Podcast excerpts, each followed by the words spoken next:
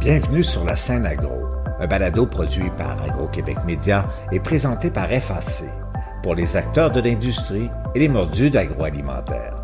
Nous partageons l'actualité, des entrevues exclusives, des dossiers, portraits d'entreprises et plusieurs sujets liés à ce secteur représentant un véritable moteur pour l'économie du Québec. Bonne écoute. Ici Lionel Levac. L'Institut de technologie agroalimentaire du Québec est en mutation, autant dans ses structures que dans l'enseignement qu'elle offre dans ses différents programmes. Pour la directrice générale de l'ITAC, Aïcha Issa, l'agroécologie est désormais la voie à suivre. Elle l'affirmait clairement à l'occasion du récent colloque Nourrir demain tenu à Saint-Hyacinthe récemment.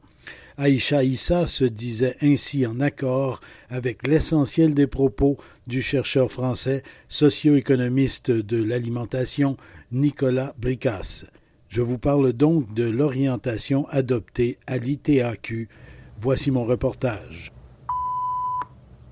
Les constats du socio-économiste de l'alimentation Nicolas Bricasse ont plu à la directrice générale de l'ITAC, Aïcha Issa, car c'est bel et bien dans cette voie de l'agroécologie que l'Institut de technologie agroalimentaire du Québec a amorcé son virage. L'échec, si on veut, et le cri environnemental que M. Bricasse et, et, et j'endosse complètement ce discours, c'est qu'on est dans une agriculture, un modèle productiviste qui vise à obtenir de l'individu, de l'animal, le rendre plus performant. Donc, une agriculture qui est mécanisée, qui est automatisée, qui est spécialisée, qui a un haut profil énergétique avec, on le sait, une performance, une maximisation des performances économiques, homogénéisation et même une hyper spécialisation dans la production et même on le voit dans les métiers.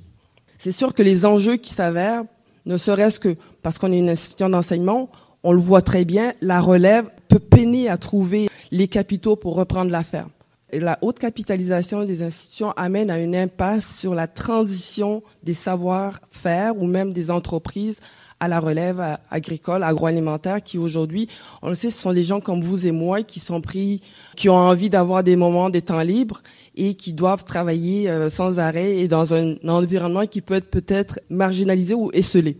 Donc une solitude de l'exploitant agricole dont il faut être conscient pour repenser le modèle l'agroécologie qu'on propose est une diversification, une alternative et proposer des réponses qui sont contextualisées. Donc on n'est pas dans une dichotomie où on va regarder la grande exploitation versus la petite, mais proposer des réponses qui sont contextualisées en fonction de l'environnement, en fonction de l'échelle.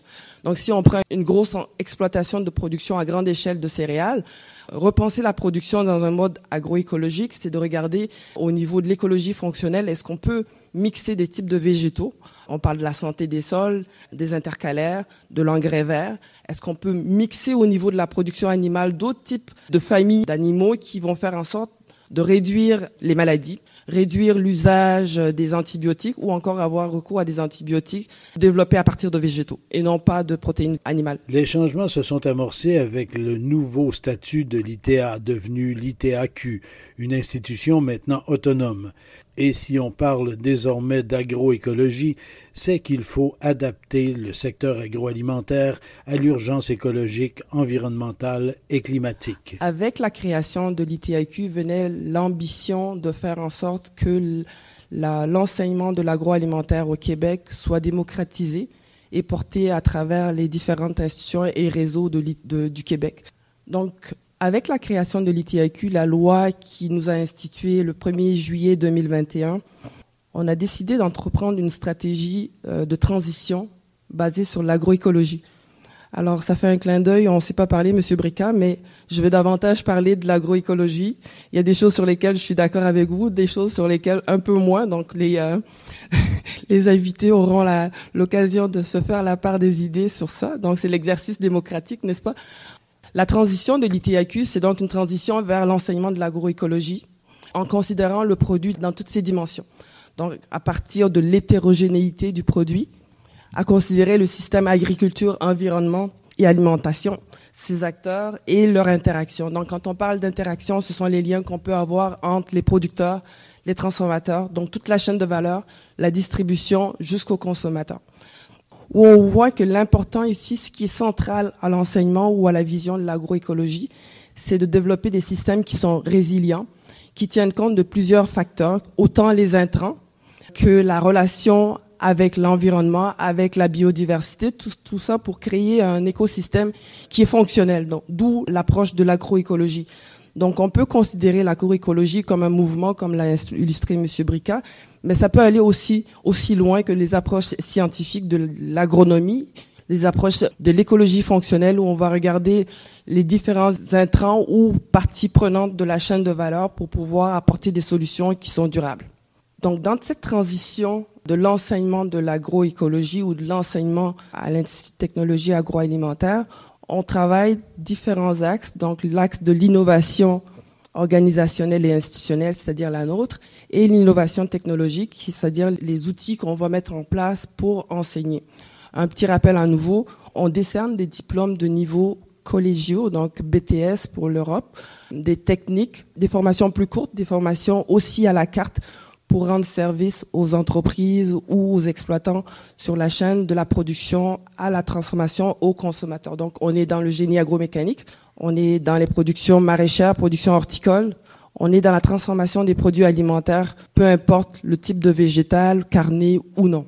Donc, quand on regarde la pédagogie comme institut de technologie, on est forcé de se lier au devis ministériel. Donc, on est normé, on est encadré par un cadre qui définit comment est-ce qu'on doit définir les compétences, comment est-ce qu'on doit construire les plans de cours. Dans cette approche-là, on va parler d'une pédagogie qui est cohérente, donc qui répond aux besoins de son milieu. Ça peut être un besoin au niveau des marchés, au niveau du consommateur, mais aussi un besoin au niveau de la progression de l'individu qui vient chez nous, c'est-à-dire aller à l'université ou non. Donc on va former des diplômés qui ont une fonction plutôt technique ou technologique, parce que notre enseignement est principalement scientifique. Donc euh, on forme sur du génie. Alors quand on parle d'innovation organisationnelle, c'est qu'on parle d'un point de vue où on adresse un marché avec une chaîne de valeur qui est X, avec des consommateurs, des règlements, une éco-efficience.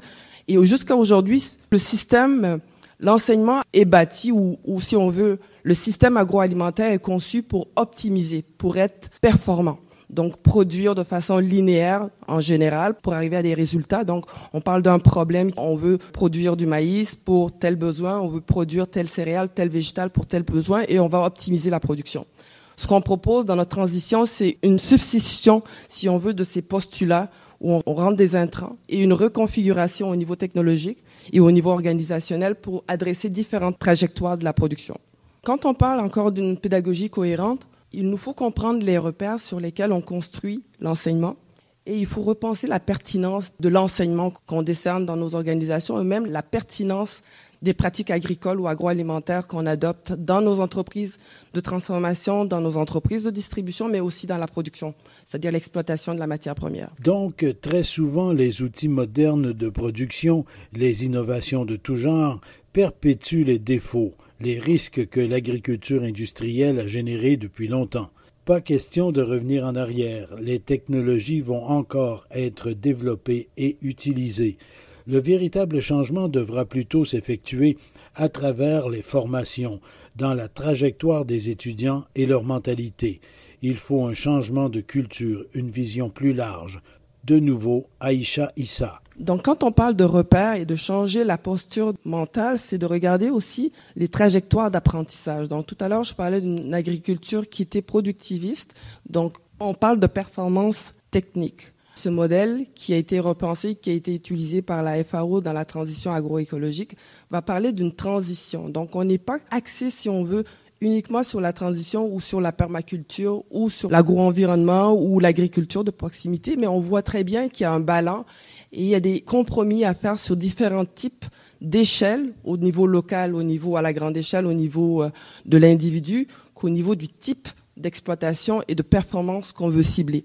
Donc quand on parle de performance technique et d'agriculture raisonnée et de la possibilité d'utiliser l'agriculture de précision, des outils de précision, on va parler d'une durabilité qui est faible parce que on garde les mêmes paradigmes de production qui sont l'hyperspécialisation, qu'on va dire bonifier avec des outils de précision pour intensifier éventuellement ou mettre une pulvérisation de façon raisonnée. Donc si vous me suivez, je vais une grande entreprise, j'ai de la production, j'utilise des outils de mécanisation, mais pour arriver à une durabilité, je vais aller mettre des capteurs qui vont me dire à quel moment fertiliser, à quel moment arroser. Ça, on parle de durabilité faible. Alors que la durabilité forte que propose l'agroécologie, c'est de repenser Le système est pensé mix sur la production, mix sur l'utilisation de la technologie. À ce moment-là, la technologie ne vient pas soutenir un mode de pensée, mais plutôt une alternative de production. J'ai eu l'opportunité de discuter avec un des premiers diplômés de la première cohorte à l'ITIQ. Et aujourd'hui, cette personne-là vend des équipements de robotisation des machines autonomes. Ce qu'il me racontait, c'est que les producteurs, ils ont des postures vert, rouge, noir et un peu plus orange.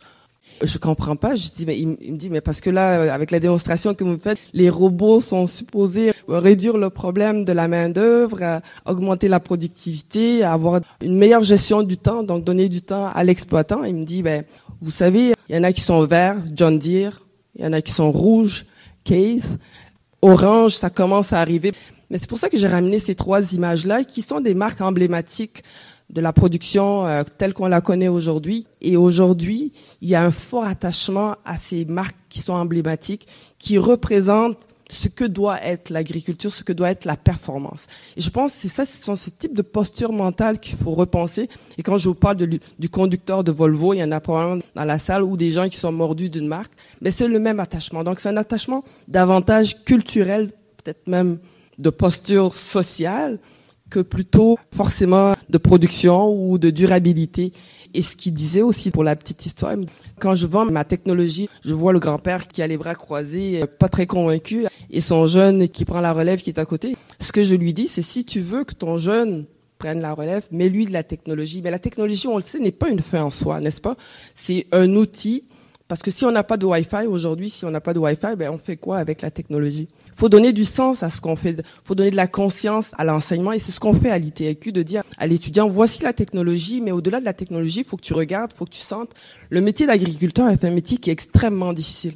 C'est-à-dire que quelqu'un qui cultive, qui a son tracteur, aujourd'hui on sait qu'ils sont tous équipés d'ordinateurs à l'intérieur, mais il faut qu'il vérifie la pression des pneus pour qu'il n'y ait pas de compaction.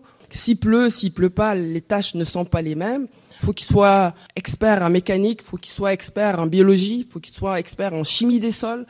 Faut en plus qu'il remplisse des documents au niveau de la réglementation, au niveau de l'analyse de sol. Donc il y a une conformité administrative, réglementaire que l'exploitant doit faire. Et quand on considère que l'exploitant, avec la concentration et avec l'automatisation, c'est une, deux, trois personnes supplémentaires qui gèrent dans son entreprise, vu la taille, c'est un métier qui est extrêmement complexe et qui bien souvent se fait dans la solitude. Donc, il faut prendre conscience de ces réalités-là. Nous, à l'ITIQ, on accueille, bon an, mal an, 1000 étudiants par année. Plus de la moitié viennent de la relève agricole. C'est-à-dire que leurs parents ont des fermes ou peut-être des entreprises agroalimentaires. Et ces jeunes-là sont pris dans quand même une culture. Et si demain, ce qui se passe au Bangladesh arrive ici ou ce qui se passe en Californie, on va prendre comme exemple qui est plus proche avec les sécheresses, ces jeunes-là vont être affectés. Donc, au niveau émotif, au niveau santé mentale, ce sont des éléments ou des événements qui peuvent annihiler les études, annihiler le parcours.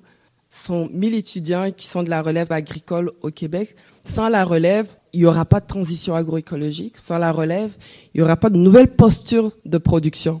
L'autonomie dont on parle aujourd'hui au Québec, l'autonomie agroalimentaire, sans relève qui est prête avec des outils résilients, avec des capacités différentes, avec des postures différentes, mais il n'y en aura pas d'autonomie alimentaire. Donc ça passe forcément par le développement de nouvelles capacités, de nouvelles postures et des essais-erreurs qui sont requis dans un processus de transition parce qu'il n'y a pas de recette. Donc il faut comprendre les mécanismes et pour pouvoir agir sur des événements qui ne sont pas prévus comme les changements climatiques, les sécheresses, les inondations ou même les feux de forêt. Ici Lionel Levac. La spécialisation et la compétence des finissants de l'ITAQ ne seront que renforcées avec l'ajout essentiel de connaissances, je pourrais dire de conscience, de ce que chaque opération a comme impact sur les écosystèmes. Une perception plus globale amènera plus facilement les changements ou les adaptations aux différents travaux de production à la ferme bien sûr, mais aussi dans l'ensemble du secteur agroalimentaire. Au revoir. Vous avez aimé ce contenu? Suivez la scène agro pour rester à l'affût de l'actualité agroalimentaire. Merci et à bientôt.